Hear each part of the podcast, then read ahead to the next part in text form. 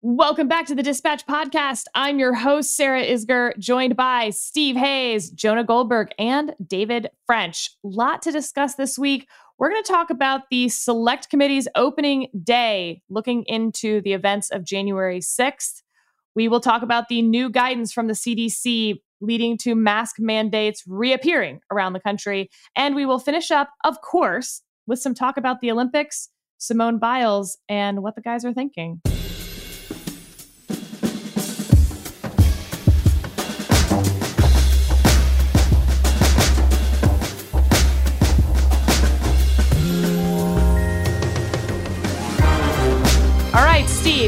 Kicking us off here. Well, after months and months of debate about whether there would be a, a, serious congressional investigation, what the investigation would look like, who would be on any panel of such an investigation, the Democrat led select committee looking into the events of January 6th and what preceded and followed started yesterday with gripping testimony on Capitol Hill about what happened, primarily about what happened on that day, on January 6th. You had four police officers, two from the Capitol Police and two from DC Metro Police, describe their experiences, leaving no doubt that the goal of many in the mob, or the people at least that they confronted or that they interacted with, uh, the go- their goal was to disrupt the certification process and punish anybody who tried to stop them. And I think if it wasn't clear before, after listening to that testimony, uh, it's clear now. These protesters, these rioters, I will still call them insurrectionists, wanted to disrupt the peaceful transfer of power. Sarah, uh, start with you.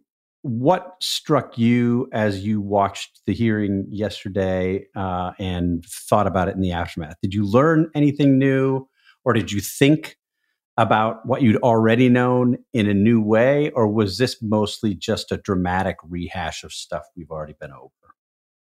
Can I pick all of the above? So I watched it from start to finish. Um, and let me like pick out each of those things. So one, I did learn some new things. Obviously, anytime you're hearing someone's personal experience, you're learning new things. Uh, I think what I was most sort of pushed back by in my chair was uh, there was a police officer testifying who was black and he was wearing his uniform and they were shouting the N word at him. And for some reason, that struck me visually. I was, I could picture that happening and how um, almost historical that is in so many ways. You know, there was a time in this country right after the Civil War when Reconstruction was at least somewhat functional when there were black officers, black congressmen, black senators, black appointed officials with real political power and clout in their communities. And when Reconstruction started to fall apart, that is sort of a picture that comes up in my mind of you're wearing the uniform of your community, of your country, et cetera. And yet nobody is seeing that. Um, so that that really was something for me that that pushed me back in my chair a little. Uh, I thought all the officers' testimony was important to give context to what it was like on that day, make you feel like you were there. You know, all of us, certainly I, was sitting in my kitchen just glued to the TV all day, but we didn't have cameras inside. You didn't fully know what was going on that day. You just knew things were bad, that they had the potential to be really, really bad. So hearing from them, I thought was valuable. Um, that being said, there were also things that we certainly already knew. We knew that there was a angry mob. We knew that they were um, able to breach the Capitol, and we didn't really learn anything more about why that was able to happen. Uh, what was known ahead of time, really. But that's what this committee, in theory, will also look into. That wasn't what yesterday was about. Uh, and then there were the the people asking questions, and I want to talk a little bit more about the politics of that in in David's topic. But you know, compared to most congressional hearings, the amount of showboating was at an all time low. Now, that's not to say there wasn't any. There was some, of course, because this is Congress.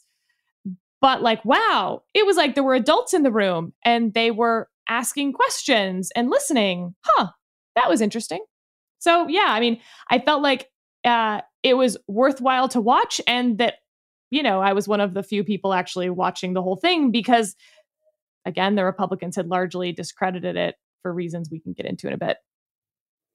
Yeah, David, uh, just to pick up on on a point that Sarah made there. Um, clearly, the focus of this first hearing was uh, on what happened in the Capitol itself and the personal experiences of these four officers to, to I think, help the committee begin both investigating what happened, what led to their experiences, but also to help them tell the story of that day. But there are, as as Sarah suggests, lots and lots of other questions. Um, Liz Cheney, one of the two Republicans on the committee, said this we must know what happened every minute of that day in the White House, every phone call, every conversation, every meeting leading up to, during, and after the attack. So the committee has subpoena power and seems intent on using it. Do you have any confidence that we'll get those details that Cheney says are so important for us to have? And can White House, can former White House officials and, and congressional Trump backers, she suggested that Jim Jordan and Kevin McCarthy and others uh, might be material witnesses, can they simply refuse to comply with attempts to compel their testimony? What do you expect in terms of what we're likely to get from the, the panel? Well, I mean, I think as a practical matter, a lot depends on what is wh- which records are now in the hands of the Biden administration versus the records that are in the hands of former Trump administration officials. So, you know, if you're talking about call logs, phone logs, emails, any sort of official record that has an electronic trail or a paper trail that the Biden administration would now have custody of, well, I think that they'll be quite cooperative in handing over uh, r- records from the prior administration. Uh, but if you're talking about pulling records from, say, a Jim Jordan, or you're talking about pulling records from former Trump administration officials. Of course, they're going to have their privileges against self incrimination if they want to invoke any of them. Um, but then also, the bottom line is um, congressional subpoenas uh, are often flouted. There's not as much teeth to congressional subpoena. Uh, and so, if you want to defy Congress, it's easier to defy Congress, say, than it is to defy a grand jury. Um, so, I'm not necessarily all that confident that if you're talking about the cooperation, or I'm not confident at all if you're talking about the cooperation of, say, Jim Jordan or a recalcitrant former Trump administration official, that you're going to get a lot. But I do think that there it is going to be very interesting to see sort of what records are available that are within the custody of the current administration that are legacy records from the previous administration. That will be very, very interesting. Uh, so, you know, these congressional select committees, they've they can get a lot. They can get a lot of information. Um, but you know, one thing that we have seen, and one thing that's sort of distressing uh, that we have seen over the last many years, is that Congress um, doesn't have as many tools to get to the bottom of a situation as you know perhaps it should uh, but you know look going back to yesterday i think it was really important to lay the foundation of what occurred so that people have sort of a picture of the reality of what occurred. Not everyone's like us. Not everyone has seen all of this footage. Not everyone has seen body camera footage. Not everyone has seen the footage of officers being crushed and screaming and beaten and maced and all of that. And so you know, we've got a, a situation where the public has a big disparity of information uh, between those who've paid a lot of attention and those who've paid a little attention. And this laid a foundation that, you know, maybe might do a little bit in this very big country um, to address that that sort of ignorance about what occurred. But bottom line is, uh, you know, so much of of is, so much is going to depend on what records exist that the Biden administration has its hands on. Yeah, Jonah, to David's point, I, well, the, the, the recurring thought I had the entire time I was I mostly listened. I watched a little, but I mostly listened to the testimony yesterday. Was this is incredibly compelling testimony, and anybody who's watching this or listening to it or paying attention and taking the time to process the details of what's happening can't help but come away from these hearings, from this hearing, thinking, geez, this really was an attempt to stop the certification. I mean, this was an attempt to interrupt the peaceful transfer of power. Um, but the the thought that I had again and again and again was the very people who most need to hear that are not watching the hearing. They're not paying attention to this. They don't want those facts. They don't care about it. They would stick their, you know, s- sooner stick their fingers in their ears and shout la la la la la to avoid taking any of this in. One thing that was interesting to me, um, and I don't want to necessarily put you on the spot on this, but I, I will. You can just dodge if you want. Um, uh, you know, uh, Fox News, our, our Fox News covered uh, the hearings. Our colleague Bret Baier called them important um, after the after watching some of them after the coverage, and you know there was basically a, a sort of a seriousness in the way that Fox covered the, the hearings them, themselves and, and the immediate aftermath. Then, of course, uh, at night the opinion uh, hosts went in a in a very different direction. But I thought it was interesting and, and potentially important that Fox covered the, the hearings. Um, is this likely as this proceeds republicans are and david will get into this in greater detail but republicans are obviously doing everything they can to just portray this as a hopelessly partisan committee a hopelessly partisan investigation liz cheney and adam kinzinger however improbable it might seem are pelosi republicans. At least stefanik called liz cheney a pelosi pawn. Um, you know republicans are going to cast this as partisan. Does any of this actually break through? Um, yeah, I'm going to save some of my outrage for the um on these matters for the second segment, but um, I think it does break through, and I think one sign that it's breaking through. To, I mean, not not in huge degree, obviously. People are pretty locked into their priors and a lot of this stuff, but at the margins, and the margins matter. Remember, the Republican Party right now is a minority party in this country. Uh, Donald Trump, you know, you know, couldn't break fifty percent in approval. Never mind, you know, in the election, and so every 1% gets you further away from being a majority party, which is really significant. And um, if it if it didn't matter at all, you wouldn't see the kind of derision and scorn heaped on these hearings from not only the you know Kevin McCarthy and Elise Stefanik, but from from the late night or from the primetime Fox people. Like if it truly didn't matter, they wouldn't. You know, Laura Ingraham would not have offered uh, awarded different acting prizes to uh, the different the the testif- the cops who were testifying.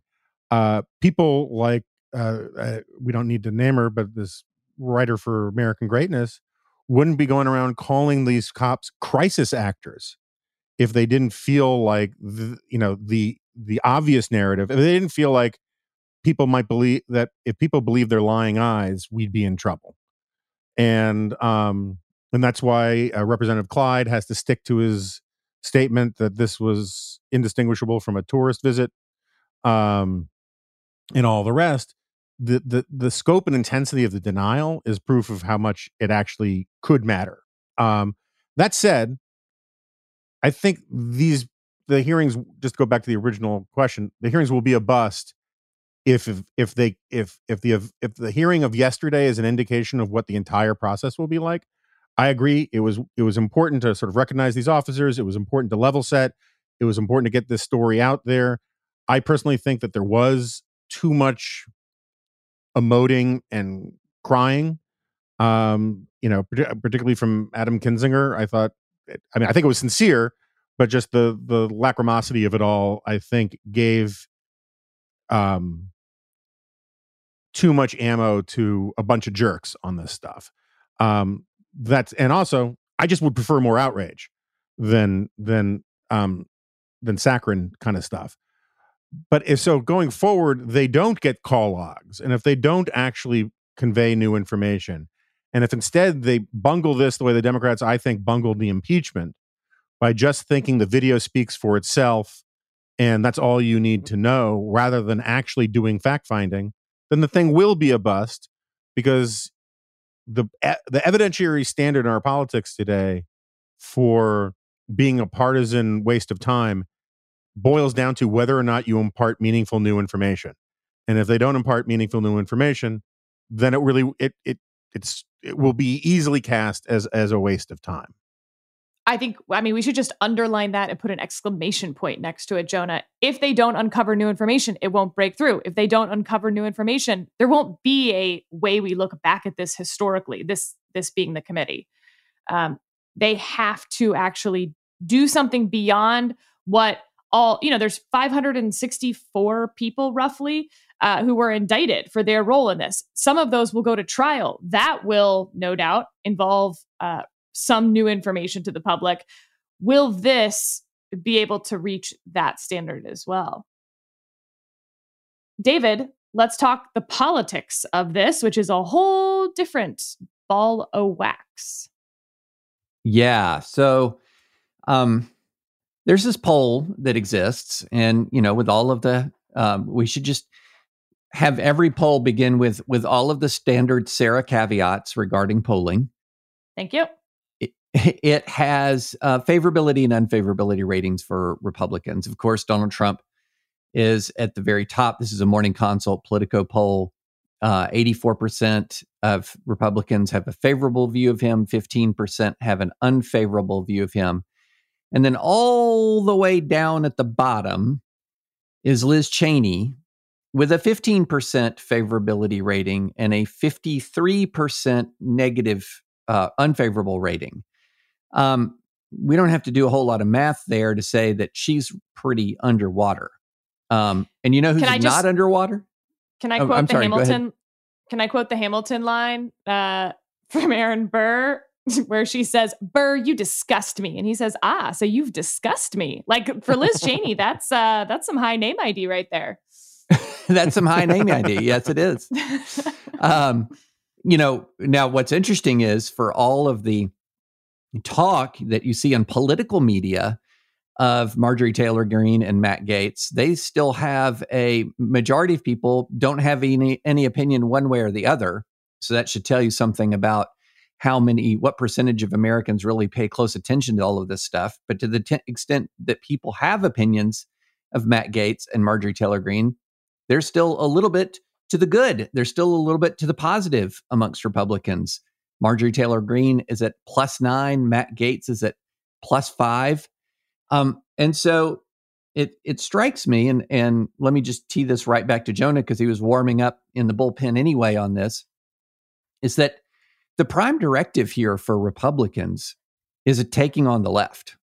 That's the prime directive, and uh, in this time of negative partisanship, and there's just is there any room at all for Republican introspection on this issue? Or is the prime directive just the prime directive? And if you're going to be Liz Cheney, if you're going to be Adam Kinzinger, if you're going to be any one of the very small minority of Republicans who has really stood up and aggressively declared the January 6th um, riot and, and, and, aggressively declared that they want to get to the bottom of the January 6th riot, um, is there a future for them? Are they violating the prime directive?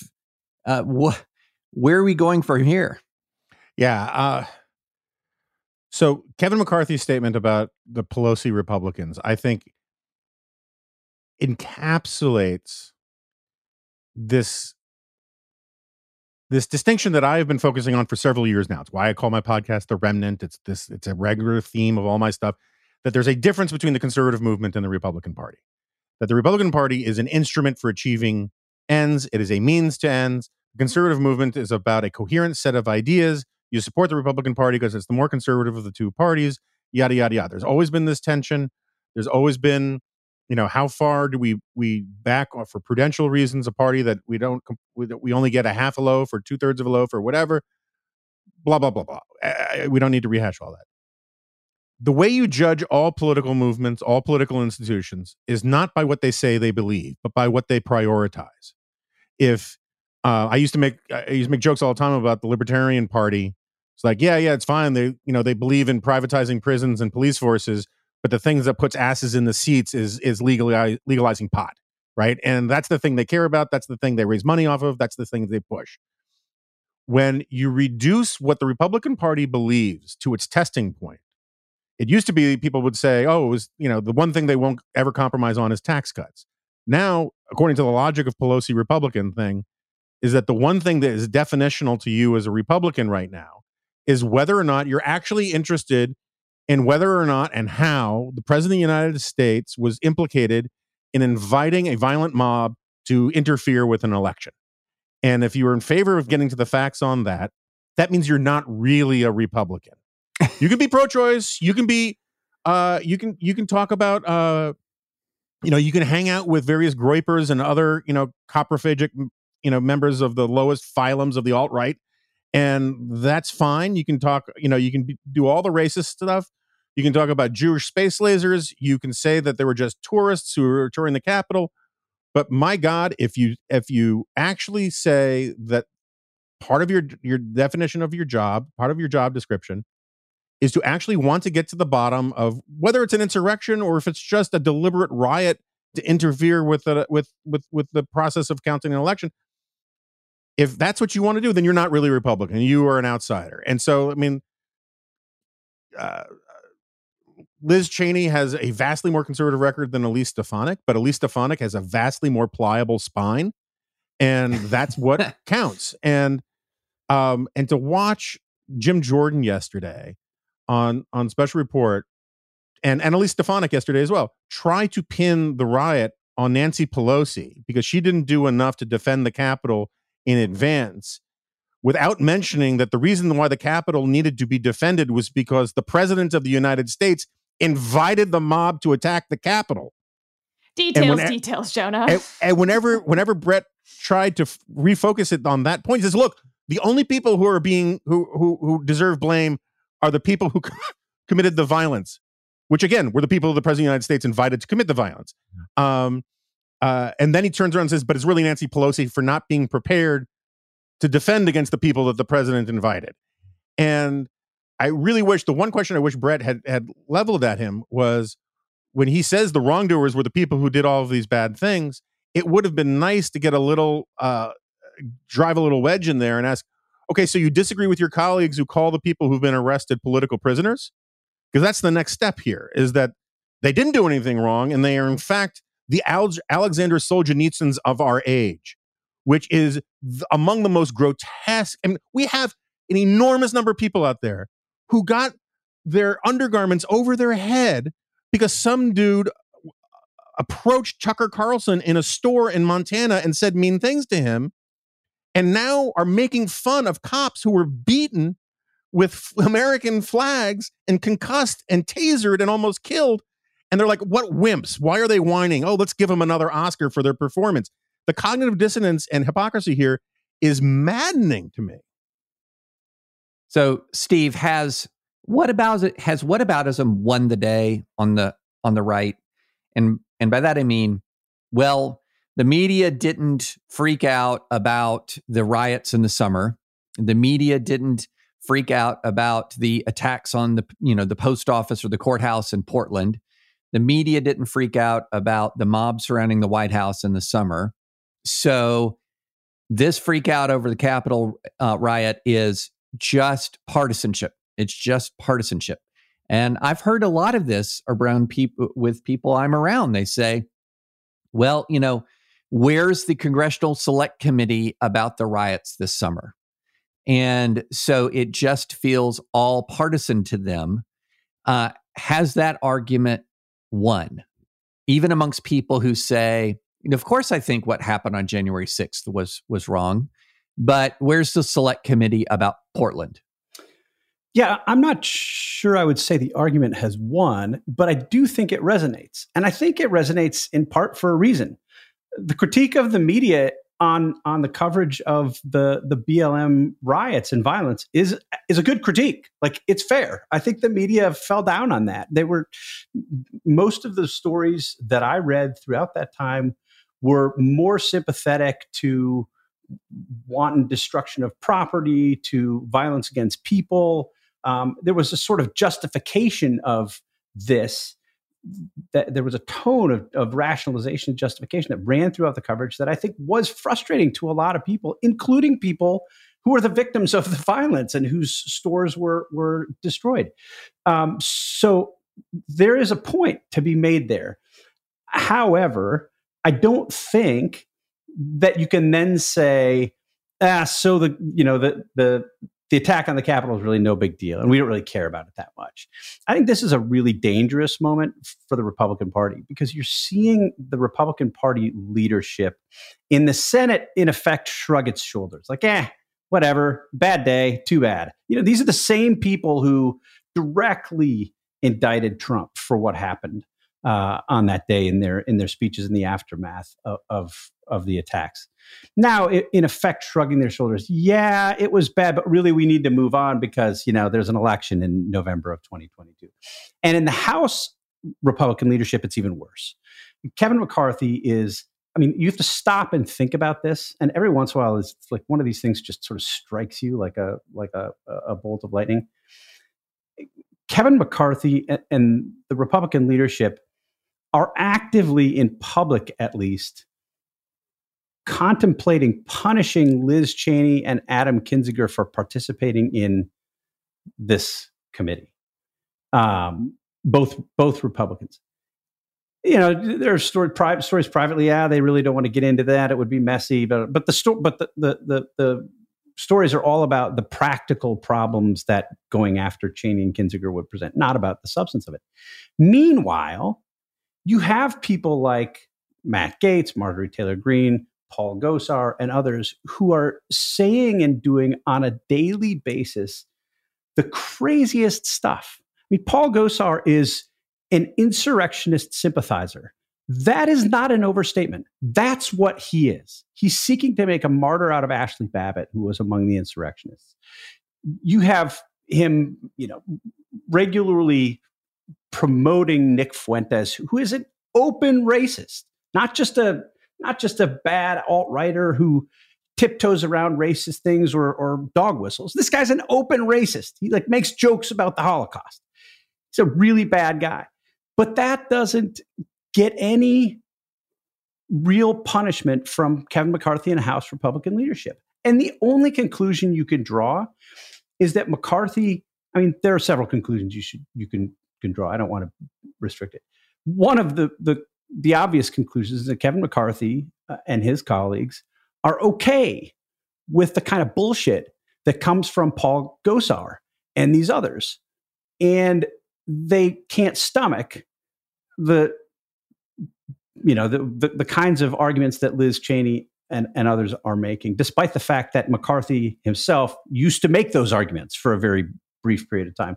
The other conclusion I think you can draw from that is that they're just totally afraid of their voters, and they don't want to they don't want to risk pissing off their voters. But and here's where I'll stop. There's a CBS poll out yesterday about January 6th, and among Republicans, the numbers are are shifting a little bit, but this poll taken July 14th to July 17th, among Republicans, uh, people who strongly disapprove of the folks who forced their way into the Capitol, 39%. People who somewhat disapprove, 35%. So 74% of Republicans, three out of four Republicans, either somewhat disapprove or strongly disapprove. The highest number is strongly disapprove of what happened. And yet you have these Republicans who will say, oh, I, I regret what happened to the Capitol police officers. But then they spend the rest of their time sort of winking and nodding at the people who would support these or try to make martyrs out of the the folks who crashed the Capitol. That's a pretty big gap. And I think that Republicans are taking tremendous risks that they will be seen as the party of insurrectionist sympathizers. And it will be hard not to conclude that that perception is right unless they change course. Okay, David, I have a different take. I was going to say, I'm going to get Sarah, I'm going to give you an opportunity to disagree with Steve. Um, is this actually dangerous for Republicans or does it not really matter? So, okay. First of all, things that Steve said like resonate in my heart. I, I, you know, I think it is um, hilarious in all the bad ways that the Republican Party, the party of the Union, is uh, at its at its birth is now going to be the party of disunion in so many ways. Uh, and I was um, on ABC yesterday after after the hearing concluded, and a congressman named Matt Rosendale, I believe is his name from Montana, was being interviewed right before our panel went on, and he basically said that Liz Cheney and Adam Kinzinger uh, should be, you know, he not kicked out of the Republican Party. He said they're not in the Republican Party because, and this is a paraphrase, but not too far off, it'd be like if they were supposed to be on your sports team and then they went over to the other team, your opponents, and told them all of your plays and your secrets. You wouldn't still consider them part of your sports team. Whoa, dude. I have so many problems with that analogy, like so, so many as a general matter, but definitely as it applies to the events of January 6th and this select committee. That's bonkers town that you think A, this is a sports game, and B, the goal here is to beat the other side about January 6th. Oh, okay. I, yeah. So those are all the ways that I agree with Steve in my heart, you know? but uh but let me talk about why Steve's wrong. Um I think that Nancy Pelosi made a rare strategic error because I think Nancy Pelosi is one of the smartest political creatures um, out there. I think she is a a genius strategist. But in this case, she made a few blunders because she is deeply partisan. That's how she's come into this business. She's been that way her whole life. Normally, it serves her actually pretty well in navigating uh, some of these situations. It didn't here. You start at the very beginning after January 6th. Uh, when discussions of a 9 11 style commission started. And she, from that moment, was trying to make it more partisan than it needed to be instead of just having sort of this very open ended yeah, yeah, it'll be bipartisan, whatever. Let's just get the commission going. Um, that gave Republicans what they needed to pull back and say, no, she wants this to be partisan. She wants the staff to be partisan, whatever. She ended up backing away from those things, but it was too late. She'd already given them the talking point. So then you fast forward to this select committee. McCarthy brings her five names. She rejects two of them, Jordan and Banks. He then pulls all five, which she had to know would be the result. She wanted that to happen because I think she thought it would make McCarthy look petulant, um, which I don't think it did, actually. I don't think that accomplished what she wanted it to. But regardless, the end result is that she now has a committee that she's calling bipartisan because she has uh, Cheney and Kinzinger, but that no one's really going to engage with the Republicans are simply, as we saw, going to say, I didn't watch it and not really answer any questions about it. And if the goal was to tie this around Republicans' necks, then what you actually wanted was Jordan and Banks there beclowning themselves, attacking police officers, et cetera. And she lost that opportunity and for no real upside. Uh, and then lastly, let me then criticize Liz Cheney and Adam Kinzinger. So they were invited to join the committee by Nancy Pelosi. Great. You were invited to join so that she could say it was bipartisan, but you then had an opportunity to represent the legitimate concerns of the Republican caucus and at least be a different voice. And at least what we saw yesterday, and we have, I mean, there is a long way to go in this. Liz Cheney and Adam Kinzinger did not represent a different voice in that room at all. If I had put, you know, paper bags over people's heads or disguised their voices or something, you would not have known that they were from any different political party coming at this from any different perspective. And one of the things that, you know, I have often mentioned with Liz Cheney is she has a more conservative voting record than the people who are criticizing her often. Always? I mean, nearly always. Um, I want to see that as these hearings continue. I want to see Liz Cheney say, you know, okay, what happened that day was bad, but let's talk about some of the things that the Democrats don't want to talk about, that the Republicans are bringing up that are legitimate about how we got to that point that day. Um, and uh, so missed opportunity from Cheney and Kinzinger to show to push back on some of their critics. Missed opportunity from Pelosi to actually elevate these hearings and make Republicans engage with the hearings. Uh, so I politically think this will all be really irrelevant and it won't hurt Republicans one bit because they it does not have credibility with Republicans. And I think that is um, that is Nancy Pelosi's fault. Okay, quick follow up on that. I hear you. I uh-huh. hear you. Uh-huh. But I here's what I wonder.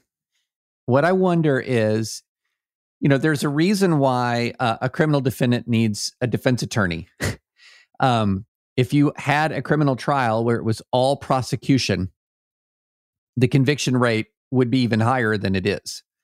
If you have a January 6th commission and you don't actually have that dissenting voice there, doesn't that mean that the dissenting message doesn't get out and that only the prosecution message about what happened on January 6th uh, is it resonates I mean, aside from the hits in Fox News later that evening, which you know um, is uh, just a, a, a, sliver of the base. So I, I, just wonder about that. If you're talking about a consistent one point of view, sort of prosecuting the severity of this and and Republican complicity in it, um, isn't that kind of like a, a criminal prosecution with no defense attorney? I I am not saying that Liz Cheney needs to be there saying this was no big deal, like Republicans, some Republicans are saying. Uh, I'm saying she needs to, you know, for instance, yesterday with the officers, uh, you know, Kinzinger, as Jonah pointed out, at moments felt a little over the top, but Liz Cheney as well. There was a lot of how did that make you feel? Um, instead of, were you told in advance by your superior officers that there could be problems that day? what training did you receive in advance of that um, to defend the Capitol again? You know, like questions that um, could lay the groundwork for different conversations coming up. Not this was no big deal. They were tourists. I, I don't mean that dissenting voice. I mean um, a more substantive and less uh, dramatic reenactment. Er.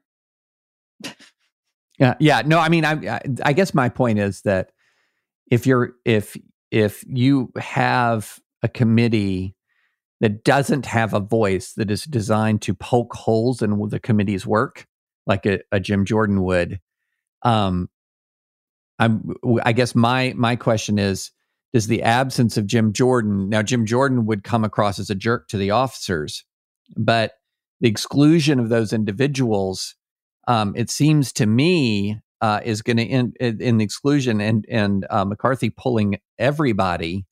Um, does I I just question the wisdom of that move because what it does is it leads the Democrats and and people who are committed to sort of uncovering the severity of January 6th in total control of the proceedings with no alternative voice. And I was just wondering if that and I'm not saying the alternative voice has credibility, but if you're wanting to be the party that's minimizing this, you don't you don't have any voice at all on this.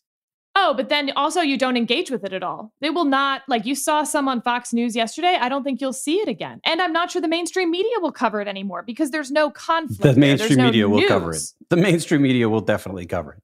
I don't it's know. A bipartisan, it's a bipartisan networks. committee now. It's a bipartisan committee now, and but you know, but Steve, there's no news there. You had all the networks covering. I mean, you said earlier that you thought there was news. I mean, I, I, think I think there was news yesterday. You know, I, I'm open to the possibility that we don't have the committee uncover a lot of new information. I think David's skepticism about the ability to get their hands on records that Trump Trump folks don't want them to is is is right, but it's hard for me to imagine that the mainstream media won't cover this um, with eagerness and and in a sort of uh, fulsome, they cover fulsome conflict. Way. And imagine if there were Jim Jordan and Banks sitting there making fireworks every day, then yeah, I think they would cover it. But if it's just a whole bunch of people agreeing with each other, you know, uh, there was but his, that, you know. But historically, the conflict comes from the it. witnesses right? Historically, when big committees, the the you bring someone from the Trump administration, and you put them in the hot seat, and that's where the conflict comes from. I mean, it's only because we live in a, such a crappy, dumb time that that the only expectation of of fireworks now is between Congress people rather than between the the witnesses in the hot seat. But I I I, I take your point. I think you're largely right um, on on the fact that there is there is room for Liz Cheney or Adam Kinzinger, or for uh, actually neither of them, but some of the ones who uh, you know that Pelosi didn't kick off and that at McCarthy pulled. I can't remember their names. Look, I, I, think everyone knows I'm on record. I think Trump should have been, was rightfully impeached for this. I think he should have been impeached on January 7th. I think he should have been convicted on January 8th uh, for what he did. What he did was outrageous and disgusting, and the defenses of it are outrageous and disgusting and strong letter to follow. That said, you hear a lot of people say, a lot of people, a lot of Congress people say, we were just hours away from the end of democracy in America. And I just don't believe that that's true. Like it would have been, it would have made things worse. It would have imperiled democracy more than it was already imperiled.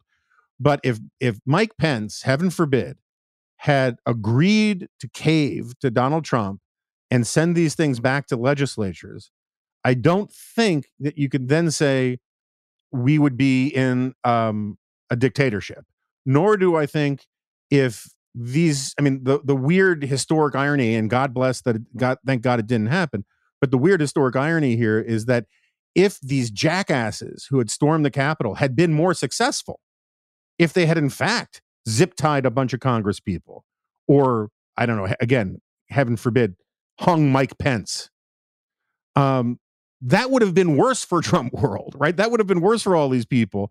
And the logic of the Democrats and a lot of their rhetoric is like, a, but for the grace of God and a, and and a few brave Capitol police officers steering a crowd the other way, America would have been over. And I don't think I'm not saying that things wouldn't have gotten really, really ugly and contentious and maybe even more violent.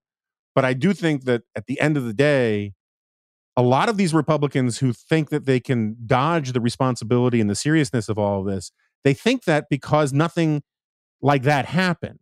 And I think there are a lot of closet normals up there who say, okay, who would have like done what Lindsey Graham did that day or the day after and stuck with it if things had been worse. And I, I, I think there's a way to sort of calibrate the rhetoric on this stuff that lends credibility to the Republican, to the right Republican position which is this thing was bad enough on its own merits.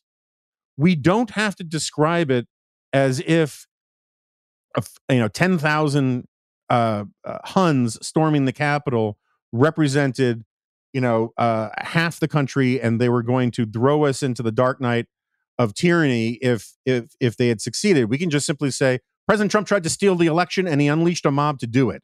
And that's bad enough.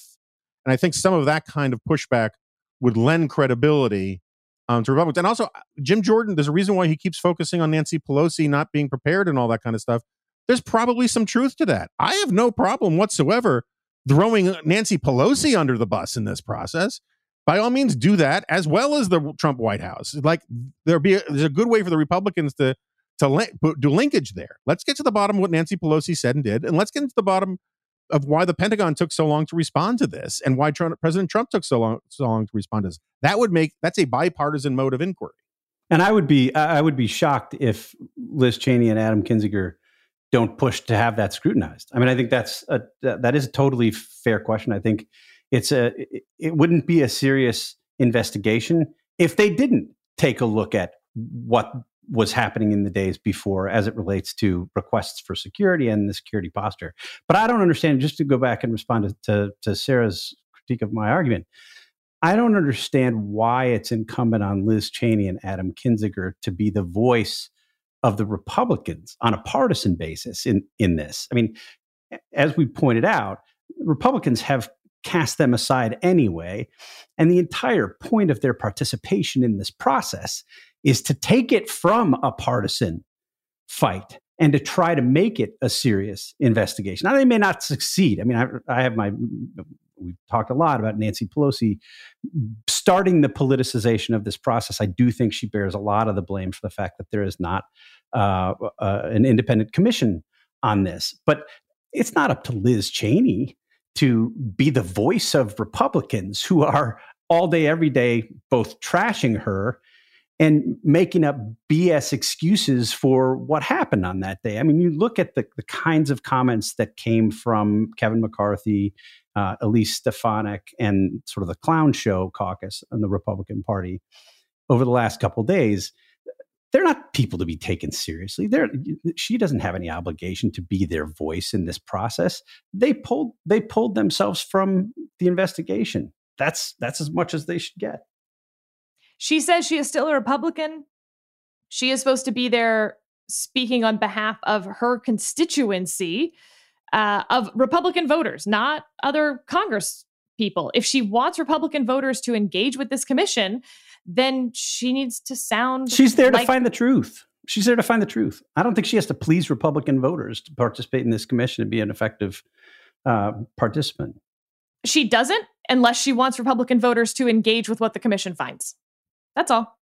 And we'll take a quick break to hear from Aura. Looking for the perfect gift to celebrate the moms in your life? Aura frames are beautiful Wi Fi connected digital picture frames that allow you to share and display unlimited photos. It's super easy to upload and share photos via the Aura app. And if you're giving an Aura as a gift, you can even personalize the frame with preloaded photos and memories. And I'll tell you, not only have I given this picture frame to all the moms in my life, but I'm an only child, and it's been really fun to see my friends with siblings give this frame to their moms and it turn into a passive aggressive war to see which siblings can upload more pictures of their children. The Aura app is so easy. You can sit there at the end of the day while you're watching TV and just upload a couple pictures from the day and really show your brother in law who's boss. From grandmothers to new mothers, aunts, and even the friends in your life, every mom loves an Aura frame. Named the best digital photo frame by Wirecutter and selected as one of Oprah's favorite things, Aura frames are guaranteed to bring joy to moms of all ages. Right now, Aura has a great deal for Mother's Day. Listeners can save on the perfect gift by visiting auraframes.com to get $30 off plus free shipping on their best-selling frame. That's A U R A frames.com. Use code dispatch at checkout to save.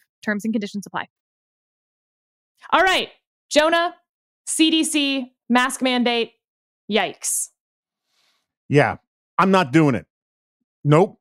I'm just not doing it. I'm sorry. Uh like this mask stuff, I've been right, I'll calm down. I'll wrap it back. Uh the CDC has announced that it wants people to start wearing masks again uh, wherever there are uh, spikes in cases.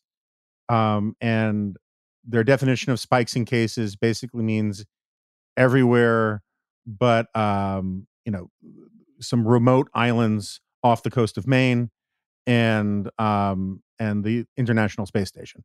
And uh, they want you to wear them indoors. They want you to wear them around kids. There was some reporting that doesn't seem to quite have panned out from the from Jan Michel Cinder of the New York Times yesterday that they were going to say they wanted parents of kids younger than 12 to wear masks at home. Um, and it doesn't sa- it, it doesn't sound like that's where they're going, but it does sound like we are sliding back into uh, masks and ma- mask mandates, maybe, probably not lockdowns, um, and perhaps uh, uh, various mandates to get vaccinated. So uh, I'll throw this to Steve, who's always been a bit more concerned about COVID than I have. Um, um, is this a sign of systemic failure, um, or is this uh, just sound, responsible science doing its work? Yeah, it's bad. Um, the CDC has um, has sort of made a mockery of itself. And uh, set, let me set aside the second part of your question there about whether it's based on sound silence and science, and just look at where the CDC is right now. Almost nobody trusts the CDC. It's no longer the case, as it was at the front end of, of the pandemic, that you can say the CDC offers guidance that says this, and people will say, Gosh, it's the CDC. That must be the consensus of a lot of really smart people who are looking out for our best interests. Therefore, we should follow it. Now, is just describing the reality of the situation. A new CDC guidance comes out, and lots of people, not just the inveterate skeptics, say, I'm not sure if I should believe that. And I will say, having, you know, read a lot about the, the Delta variant, a lot about what we can do to protect ourselves, a lot about the possibility of, of uh, vaccine boosters, a lot about the skepticism of uh, vaccine hesitant people, uh, a lot about the science. I don't know what to believe. I mean, I do this for a living, right? I read this stuff endlessly. I edit our own work on, on this stuff. I can't tell you what's right at this point, but I can tell you that people are absolutely sick of wearing these masks. They're done with it. And I, I don't know, you know, there's there's an argument that the CDC doing what it's doing, telling vaccinated people that they have to go back to wearing masks, will uh, sort of inevitably result in more vac- vaccine hesitancy on the part of people who are vaccine hesitant and might, in fact, be counterproductive, might lead to fewer people getting vaccinated. I don't know that we know that yet. It seems plausible that that could be one uh, unintended consequence here. But whatever the case is, the CDC is making these decisions today that are directly counter to the guidance it was giving two weeks ago without any apparent without if there's new science that rationalizes that justifies this dramatic change of position, this 180, they haven't shared it with uh, the public in a way that the public can understand it. And I think that's a tragedy. So, um, Sarah, one of the reasons why I would argue that this is uh, reflective of a general failure, and I don't mean just a general failure by the public health community, though I agree entirely with Steve on that, and I don't mean it just a general failure by political leaders and institutional leaders um, and media figures and all of that. I don't mean it's a failure in there, that. But also that. Oh, absolutely, absolutely. Um, if I were czar, everybody would be busting rocks in Central Ohio for a year as punishment. Um, but um, I was mean the American people, and and I think that one of the ways that the media has done a disservice on all of this is that if you look at numer- in numerical terms, so it's weird. There's this weird irony. Statistically, if you are a core Trump voter, you are less likely to be vaccinated. But if you haven't been vaccinated, you are more likely to live in a large urban area because and not have been a Trump voter. Just because the po- the places where you were most likely to be a Trump voter are sparsely populated and rural, and even though big cities and big counties have great vaccination rates, if you've got 10 million people in a county and 70% are vaccinated, that leaves 3 million people, which is larger than these rural Trump counties, who haven't been vaccinated. And a large number of those people are African American, they're Hispanic, um, they're Democratic voters. And the way the media has focused this is almost entirely as through a partisan lens of the problem here are these Neanderthal Trumpers rather than actually, and then coddling communities of color by saying they have every reason to be skeptical of vaccines because of their long history, blah, blah, blah, blah, blah. Um, you have this situation where resources and efforts and rhetoric have not been aimed appropriately. And so I have a sort of a pox on all your houses um, attitude about all of this stuff. So I, I guess the question is putting the question of kids aside for two seconds why should I give a rat's ass at this point if I infect if I'm vaccinated, if I va- if I infect someone who has every opportunity to get vaccinated and refuses to do so? Right? I mean, if you refuse to get vaccinated and I have to wear a mask to protect you, why does that burden fall on me rather than them and what are the politics of that? Yeah, so 100% as Axios put it this morning, the Biden administration is essentially asking vaccinated Americans to help save the unvaccinated from themselves. Nope, people don't want to do that. No way. And people aren't going to do it. But I don't think you can separate out the kid question as you just tried to do, because there is no world in which you can simply ma- not mask to not worry about the adults, but then protect kids. And, you know, right now the vaccine is being administered to kids over the age of 12. Um, they have said for five to 12, they think they're reasonably close by the end of the year. They've said for kids under five, like mine, they don't know. Um, eventually he'll turn five, right? So I guess that'll handle itself. Um, and I struggle with this. I don't know how to navigate the world right now where there are still so many unvaccinated people. Um, the Delta variant is more transmissible, even if it is not more deadly. It is transmissible by breakthrough cases. And that, to Steve's point, I agree that they maybe haven't done a good job um, discussing why they suddenly did this 180 about face. But it absolutely is that breakthrough cases are way more contagious than they thought they were. They thought if you were vaccinated and still got COVID, like, okay, you're less likely to be hospitalized. You're basically not going to die and you're not going to give it to other people. That turns out with the Delta variant not to be true. You are the same amount of contagious whether you're vaccinated or not. And so when it comes to kids, that's a scary prospect. Um, and so, you know, do I take my son to Walmart? Well, I did this week.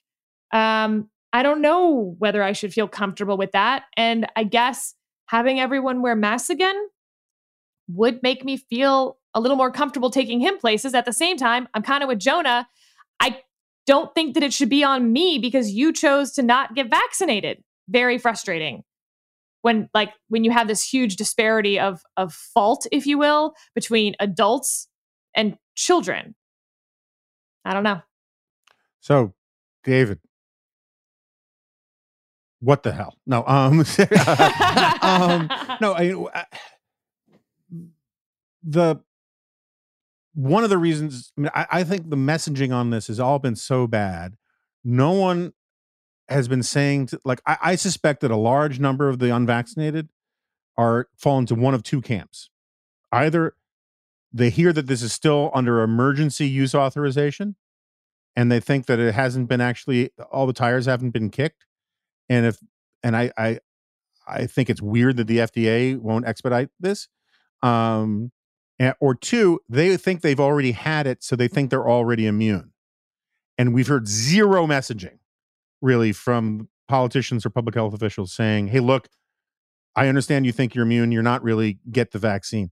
Why i mean we're 18 months into this why are we still why are we first of all why are we backsliding and and and to get to your negative polarization stuff from the earlier thing is is polarization ruining this this too wait can i also add a footnote david before uh, the footnote is the FDA turning out to be what I would call accidentally right on thalidomide and not approving it. And then it turned out to cause birth defects. I think has killed more people in this country uh, because now the FDA thinks like, ah, because we slow rolled thalidomide for 10 years um, and then we're proven right to not approve it again, which I think was largely accidental. They slow roll everything in the hopes that they're saving lives without really being able to calculate the risk of the slow roll in the first place of all these drugs that could be saving lives the whole time. You know, uh, I we've got a polarization issue here, but again, as you were noting earlier, Jonah, that you know this is not something that while if you're looking at the heavily Republican counties are among the least likely to have the highest rates of vaccinations, that's absolutely true. We also know that there are minority communities that are more vaccine reluctant, so it doesn't all break down uh, neatly on partisan lines. But the thing that I would say, I just keep going back to um, this thought that I had at the beginning of the pandemic, and this attaches itself to a lot of ways in which we've responded to this. And that is, it was going to be a, from the beginning, it was clear that this was a disease that was going to require a high trust response in a low trust time. We are in a period of time of massive distrust of institutions, just massive distrust. And quite frankly, as we've walked through some of the CDC stuff, some of that distrust is earned distrust. And I'm around a lot of vaccine hesitant folks. I've talked to a lot of vaccine hesitant folks. And the thing I think that people need to understand is that there is, when you're talking about the reasons for the hesitancy, you're often playing whack a mole.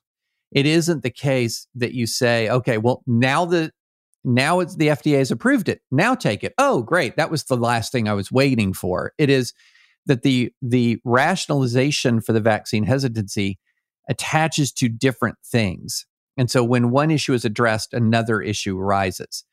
And I think the fact of the matter is, is that we never had a tremendously good strategy for dealing with vaccine hesitancy.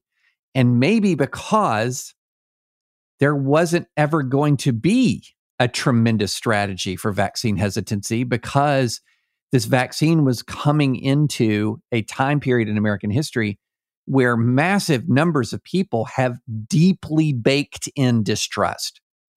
Doesn't mean you don't try, doesn't mean there aren't some messages that are better than others on the margins. But part of me really does wonder if when you overlay a vaccine on top of deep distrust, some of it driven by the negative polarization. But you know, there's this really interesting interview I heard. Oh gosh, I'm blanking on their names. The two Washington Post writers who wrote about uh, the last year of the Trump presidency Phil Rucker and Carol Leonnig. Yes, yes, yes. And they were even talking about this concept of, well, Trump could have changed this whole dynamic. And their, their, their talk was about masks.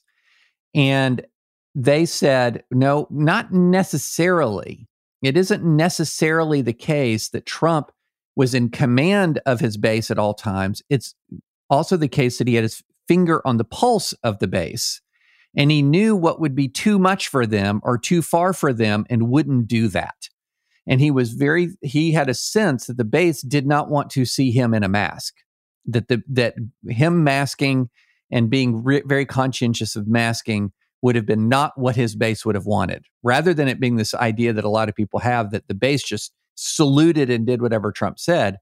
Part of the loyalty of the base had to Trump was he, in many ways, saluted and did what they said. And so I think that w- we're latching into sort of a very, very, very deep distrust here. And we've hit that phase. Lots of people are frustrated about it.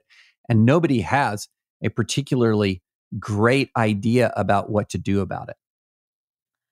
All right, last topic. We don't have to spend too long on this, but I just want to let you all know that I have taken away my own feminist ally card because I didn't even know that, in fact, the Olympics were mandating the women's uniforms in all of these sports that are clearly quite different from what the men get to wear. So, shout out to Norway's female handball team who took the fine for wearing shorts instead of the required bikini bottoms. Uh, and Germany's women's gymnastics team, by the way, wore full leotards instead of the, you know, one piece bathing suits. uh, anyway, we're here to talk about Simone Biles. So, Simone Biles, after the vault in the team competition, pulled out citing mental health concerns. I found it fascinating that on Twitter, everyone went to their camps, and somehow this was partisan. Republicans far more likely to criticize Biles for not supporting her team. Democrats far more likely to praise her for, you know, self care. So, Jonah, let me start with you. Is this because Simone Biles is a black female, or is it because there is something fundamentally different in how Republicans and Democrats approach something like this? Republicans more duty focused, Democrats more individual, but that's like actually the opposite of how the two parties normally interact with stuff. Yeah, I I I agree with you that the the the the everyone running to their priors in their corners stuff was grotesque on all of this, as if like some yacht sitting on his couch um, who, like me, lets out gaseous sounds just trying to get out of the couch, um, has the right to second guess an Olympic athlete. Um, but my um, my, I think I think part of the explanation with a lot of this polarization stuff isn't so much the facts at hand. It's that if one side has a very strong reaction, the other side has a reaction to that reaction. And so you may be right, you're probably right, that there is a more empathetic strain particularly when it comes to sort of mental health, emotional issues among progressives, particularly progressive types on Twitter, which, you know, is a magnifier. And so the response from, I think, a lot of people on the right was to their reaction more than to actually what Biles did or didn't do.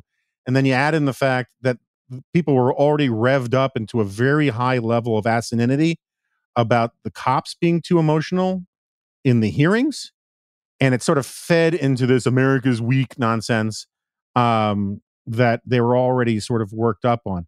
My own view is it sounds like she did the right thing and she did it for the right reasons, and I, I certainly have, see no reason why to second guess, you know, her on this. She won't, you know, there's no Olympic athlete in the world that doesn't want to do really well at the Olympics. That's why they've dedicated their lives to this stuff. And for her to make this decision, um, which if she didn't, by her lights, would have put her in grave peril. You know, people need to just ratchet it back and say, you know, give give the person some space. This could not have been an easy decision, even if it was a wrong decision. It, you, there's there's no way for someone to to to gainsay it, given that they can't be in her head and they're not the ones leaping off of very narrow, tiny pieces of equipment way into the air and possibly landing on their head. Uh, Steve, you uh, were pointing out that Erick Erickson actually tweeted, you know, hey, uh, after learning more about the facts related to this, I've changed my mind. And you said, wow, wouldn't this be something if people approach politics the same way? Uh, why do you think that someone like Erick was able to engage with the facts differently and sort of step back from the polarization in a way that we don't see a lot on other things. Yeah, look, I mean, I, th- I think Erick is an intellectually honest guy. I think he he made a statement in haste early, um, sort of condemning Simone Biles, and then read more and revised his opinion. I mean, in in a normal political environment and in normal day to day life, that's what we all do all the time, or that's what we should all do all the time. You learn more facts, you change your opinion if your opinion needs changing. It's not very complicated. Um, but I do think Erick deserves credit for for saying, "Hey, I was wrong about this." I, I just have to say, like we talked about this a little bit last week.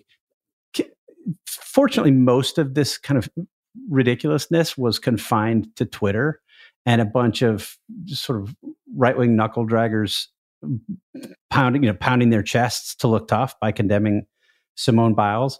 So this is the kind of thing I think that didn't really reach uh, a, a, lot of, sort of normal Americans who are sitting at home watching the Olympics. But to people who who did get a get a whiff of this, how ridiculous must this seem?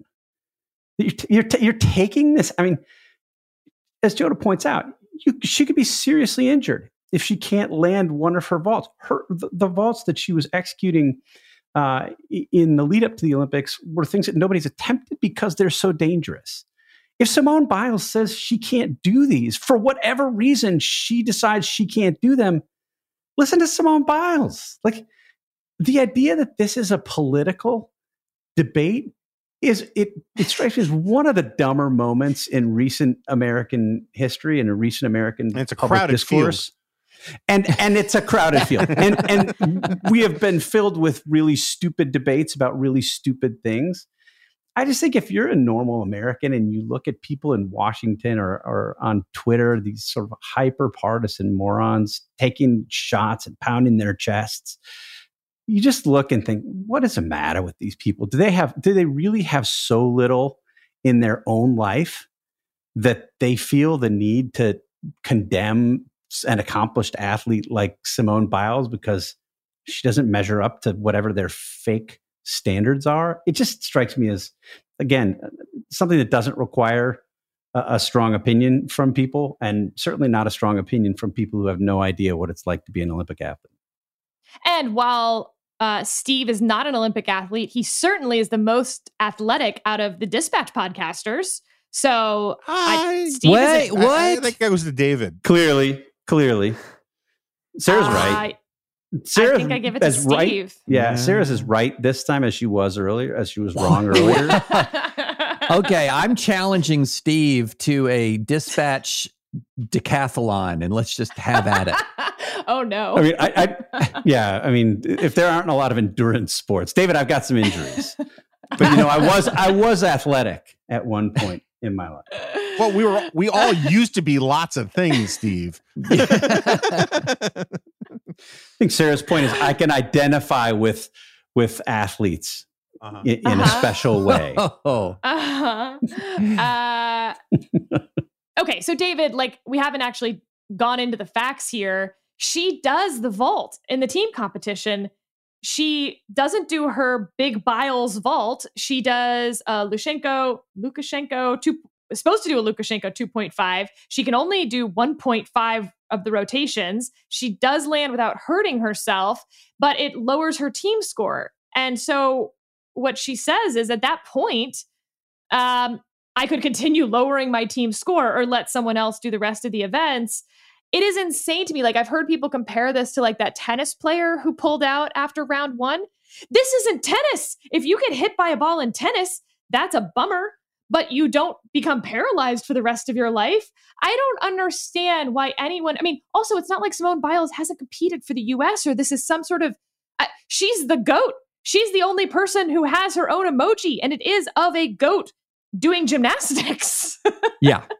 I mean, this isn't this isn't a situation where there's even a debate about who's the goat, right? This is right. This is this is known that she is the goat. I mean, and it is known. I mean, she has competed with injuries before. She has competed at the highest level and won golds again and again and again and again.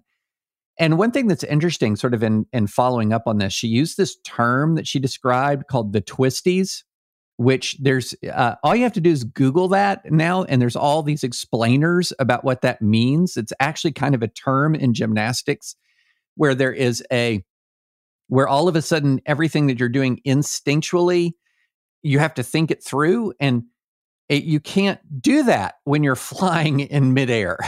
It's it's a phenomenon that is very scary to gymnasts. And so she had this phenomenon that's well known in gymnastic circles that's very scary. And so A, it's physically dangerous. B, she was hurting the team. So she pulling out was the right choice unquestionably like wh- how can you why are people questioning like the literal goat here and for those listeners who don't know what goat means greatest of all time and yet there's this weird and weird and when you even say it out loud it sounds even weirder when you say it out loud. On the right a cult of toughness on twitter. On twitter okay. It's true though. It's true. yeah it's true. There is a cult of toughness on Twitter where a bunch of folks, um, 90% plus of them guys, um, they are constantly talking about how weak people are and we're not tough anymore. And, you know, they've got all of these ideas about when men should cry and when athletes should withdraw. And it's all so boring and dumb.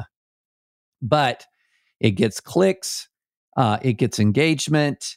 Uh, I think that they they kind of enjoy the idea that they are sort of tough through their tweets. I mean, this is something that's been going on for some time and really sort of rose up in the time of Trump, where fighting was equated with, or that tweeting was equated with fighting. And so it's a really low barrier of entry to fighting, right, Sarah? If that's it can, it's it's tweeting. But yeah, there's this cult of toughness and it's absurd. It's utterly absurd. And it's so absurd that I would like to think in, say, five or 10 years, when some of these mainly young guys who are tweeting this cult of toughness stuff look back on it, they're going to be really embarrassed at how ridiculous it was. My heart like truly breaks for Simone Biles because you know, you you spend so long, so many hours preparing for this moment and to then not be able to execute. Um, it, it's obviously scary in the air when you're in that vault, but you know, how do you think she slept last night? I'm, I'm guessing not great. And when you look at some of the interviews she was giving in the last few months, you can see that she is struggling. Um, you know, they asked her like, "What's your favorite thing to do right now?" or something, and she gave this like very staid answer, and she said, I don't know, I guess time off. You know, like there was something about that that I was like, oh God. And it's not just preparing endlessly for the competition itself. The entire Tokyo Games, marketing wise, was on her back. There was no Michael Phelps, it was all Simone Biles. Um, and so you're getting pulled in a thousand different directions. There's all these expectations being placed on you by others on top of the expectations that you're placing on yourself because you don't get to that place unless you set your own incredibly high expectations. Um, so I don't know. I just thought like in the quiet moments of the night, prayers out to Simone Biles because I I can't actually, unlike Steve, of course, I can't imagine what it's like to be Simone Biles today. And we should all feel incredible empathy towards someone who has represented her country so, so well for years and years and wanted so badly to do it this week. Yes. And, you know, one other thing, there were all of these people who were saying, uh, well, Kerri Strug was tough in 1996. And why can't Simone Biles be as tough as Kerri Strug was, which is, uh, you know, again, this was the cult of toughness people. But then what came up was as you looked at the old pictures and footage, um, who was it that was helping Kerri Strug away in 1996? it who was, was it? It was the the Olympic doctor, the sex abuse, sex predator Olympic doctor Larry Nassar. And so oh what you were seeing in 1996 was actually evidence of a broken system that was exploiting these young gymnasts. You were not seeing something that was a symbol of the health of American gymnastics, but you were seeing something that was a symbol of the sickness of American gymnastics and was being upheld upheld by Twitter tough guys as sort of the paragon of strength. And that's not what was happening. That was a literal depiction of exploitation and predation, is what we were seeing with the way in which the uh, US Olympic gymnastics team was constructed back then. And so the fact that Simone Biles had the not just the the strength of will to be able to say with the eyes of the world on her, I can't do this. It's better for my team if I step back. She had the ability to do it. And that's progress. She had the ability to say no. That's progress here. And so I think that's one thing that's important to, to point out. Well, Simone Biles, still the GOAT on this podcast. Amazing. she's the GOAT. Amazing. I mean, she's, she's the, goat. the GOAT. Absolutely. All right. Thank you all for joining us. We'll see you again next week.